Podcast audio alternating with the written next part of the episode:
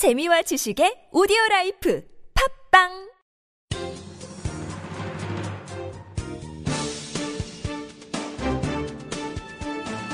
일간 사설 4월 3일 금요일 한겨레 사설.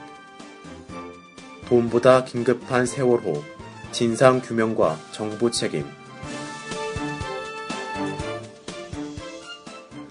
정부는 세월호 참사 특별조사위원회를 유명 무실하게 만드는 특별법 시행령 안을 입법 예고한 데 이어 1일 세월호 피해자 배보상금 산정 기준을 발표했다. 돈 문제를 앞세워 진상 규명을 흐지부지 하려는 게 아니냐고 의심할 만하다. 참사 일주기에 맞춰 돈 문제를 들고 나온 해양수산부의 행태는 천박하다. 정부는 희생된 안산 단원고 학생마다 평균 8억 2천여만 원이 지급되는 것으로 발표했다. 마치 나라 돈인 양 생색을 냈지만 실상은 다르다. 3억 원은 국민 성금이고 1억 원은 학교에서 단체로 가입한 보험에서 나오는 보험금이다. 여기에 일반 교통사고에 준한 위자료 1억 원, 살아있을 경우 법정 정년까지 42년간 벌었을 예상 소득을 공사장 인부 노임 단가로 계산한 3억 원, 지연 손해금 2,400여 만원 등 배상금이 4억 2천여 만 원이다. 국민 성금을 빼면 대부분 당연히 지급되는 최저액이다. 사고를 불러오고 구조에 실패한 정부의 책임에 대한 배상은 없다. 세금이 들어가는 것도 아니다. 정부는 인명, 화물 등에 대한 배상금 1,400여억 원을 우선 투입하겠다지만 대부분 선사와 선주 일가에 대한 구상권 청구를 통해 회수할 전망이다. 사정이 그런 터에 굳이 이 시점을 택해 국가가 거액을 지원하는 양 발표했으니 그 저의를 의심하는 것이다. 의도를 짐작하지 못할 바는 아니다. 거액을 받게 됐는데 진상 규명이니 뭐니 뭘 더 요구하느냐는 쪽으로 분위기를 몰아가려는 것이겠다. 유족들이 배 보상 기준을 못 받아들이겠다면 돈 더 달라는 요구라고 호도할 수도 있을 것이다. 그런 식의 언론 플레이는 참사 이후 여러 차례 봤던 것이다. 그 사이 유족들의 상처는 이미 깊어질 대로 깊어졌다. 더는 상처에 칼을 들이대지 말아야 한다.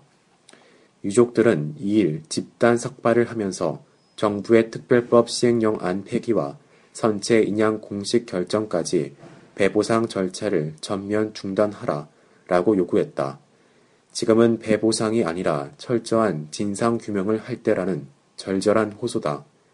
희생자와 유족들을 모욕해 진실을 은폐하는 데 이용하지 말라는 경고이기도 하다. 세월호 특위도 정부의 시행령안 철회를 요구하는 결의문을 채택했다.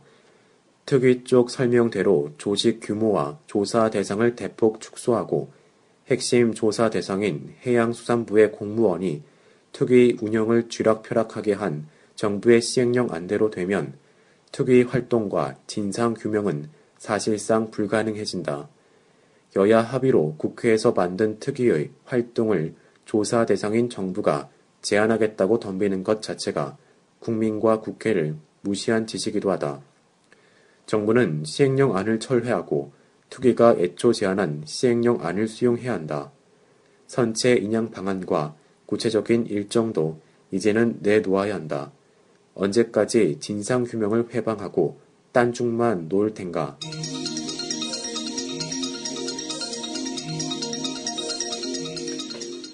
홍용표 통일장관 남북관계 풀 역량 있긴 하나 남북 사이에 새 악재들이 생겨나는데도 정부는 여전히 남북관계 개선에 소극적인 모습을 보이고 있다. 이대로 간다면 남북관계는 물론 북한 핵 문제도 더 나빠질 수밖에 없다. 무엇보다 지난해 취임한 홍용표 통일부 장관의 적극적인 태도가 요구된다. 북쪽이 일방적으로 최저임금 인상을 요구한 개성공단 노동자의 임금 지급일이 일주일 앞으로 다가왔다. 정부는 2일 북쪽 요구를 수용하지 말라는 공문을 입주 기업들에 발송했지만 이런 식으로 해결될 일이 아니다. 북쪽이 임금 인상을 하지 않는 기업의 노동자를 철수시킬 경우 공단의 파행은 불가피하다.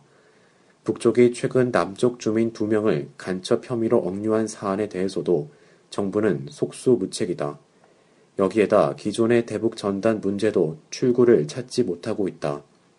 정부는 이달 말 한미 합동 군사 훈련 종료 이후 분위기가 바뀔 것으로 기대하지만 정부의 비전과 방안이 뭔지는 여전히 알 수가 없다. 정부 고위 당국자는 2일 대북 전단 살포를 막는다고 해서 북쪽이 대화에 나올지 모르겠다고 밝혔다. 전단 문제가 지난해 가을 이후 남북 대화의 최대 걸림돌이 된 사안임에도 풀려는 의지가 별로 없는 것이다. 그는 다음 달 러시아에서 열리는 전승 70돌 기념 행사에서 남북 정상이 만날 가능성에 대해서도 실질적인 대화가 어렵다며 부정적 인식을 나타냈다. 정부는 남북 민간 단체들이 추진 중인 6.15 공동선언 15돌 기념 서울 공동행사에 대해서도 정치색이 있다는 이유로 꺼리는 것으로 알려졌다. 정부가 남북관계 개선에 적극 나서기는 커녕 자연스럽게 활용할 수 있는 기회조차 흘려보내려는 모양새다. 홍용표 장관은 한반도 신뢰 프로세스의 진화를 강조하고 있다. 북한과의 대화와 교류 협력이 자신과 통일부에 주어진 가장 중요한 역할의 하나라는 말도 했다. 하지만 이를 실현할 구체적인 방안은 제시하지 않고 있다. 전단 문제가 대표적이다. 북쪽이 가장 신경을 쓰는 사안이라면 남북관계 개선이라는 큰 틀에서 대책을 마련하는 게 현실적이다. 개성공단 임금 문제도 사실상 이 사안과 연관돼 있다고 볼 수 있다. 민간단체와 기업의 대북 교류 협력에 대해서도 이제까지의 태도를 벗어나야 한다. 지금 정부 분위기를 보면 광복 70돌 남북 공동행사 개최에 초점을 맞추고 있는 듯하다. 그러나 남북 관계를 주도적으로 풀지 않는 한 이 행사가 제대로 이뤄지기는 어렵다. 정부는 남북 관계를 풀려는 의지와 역량부터 보여주기 바란다.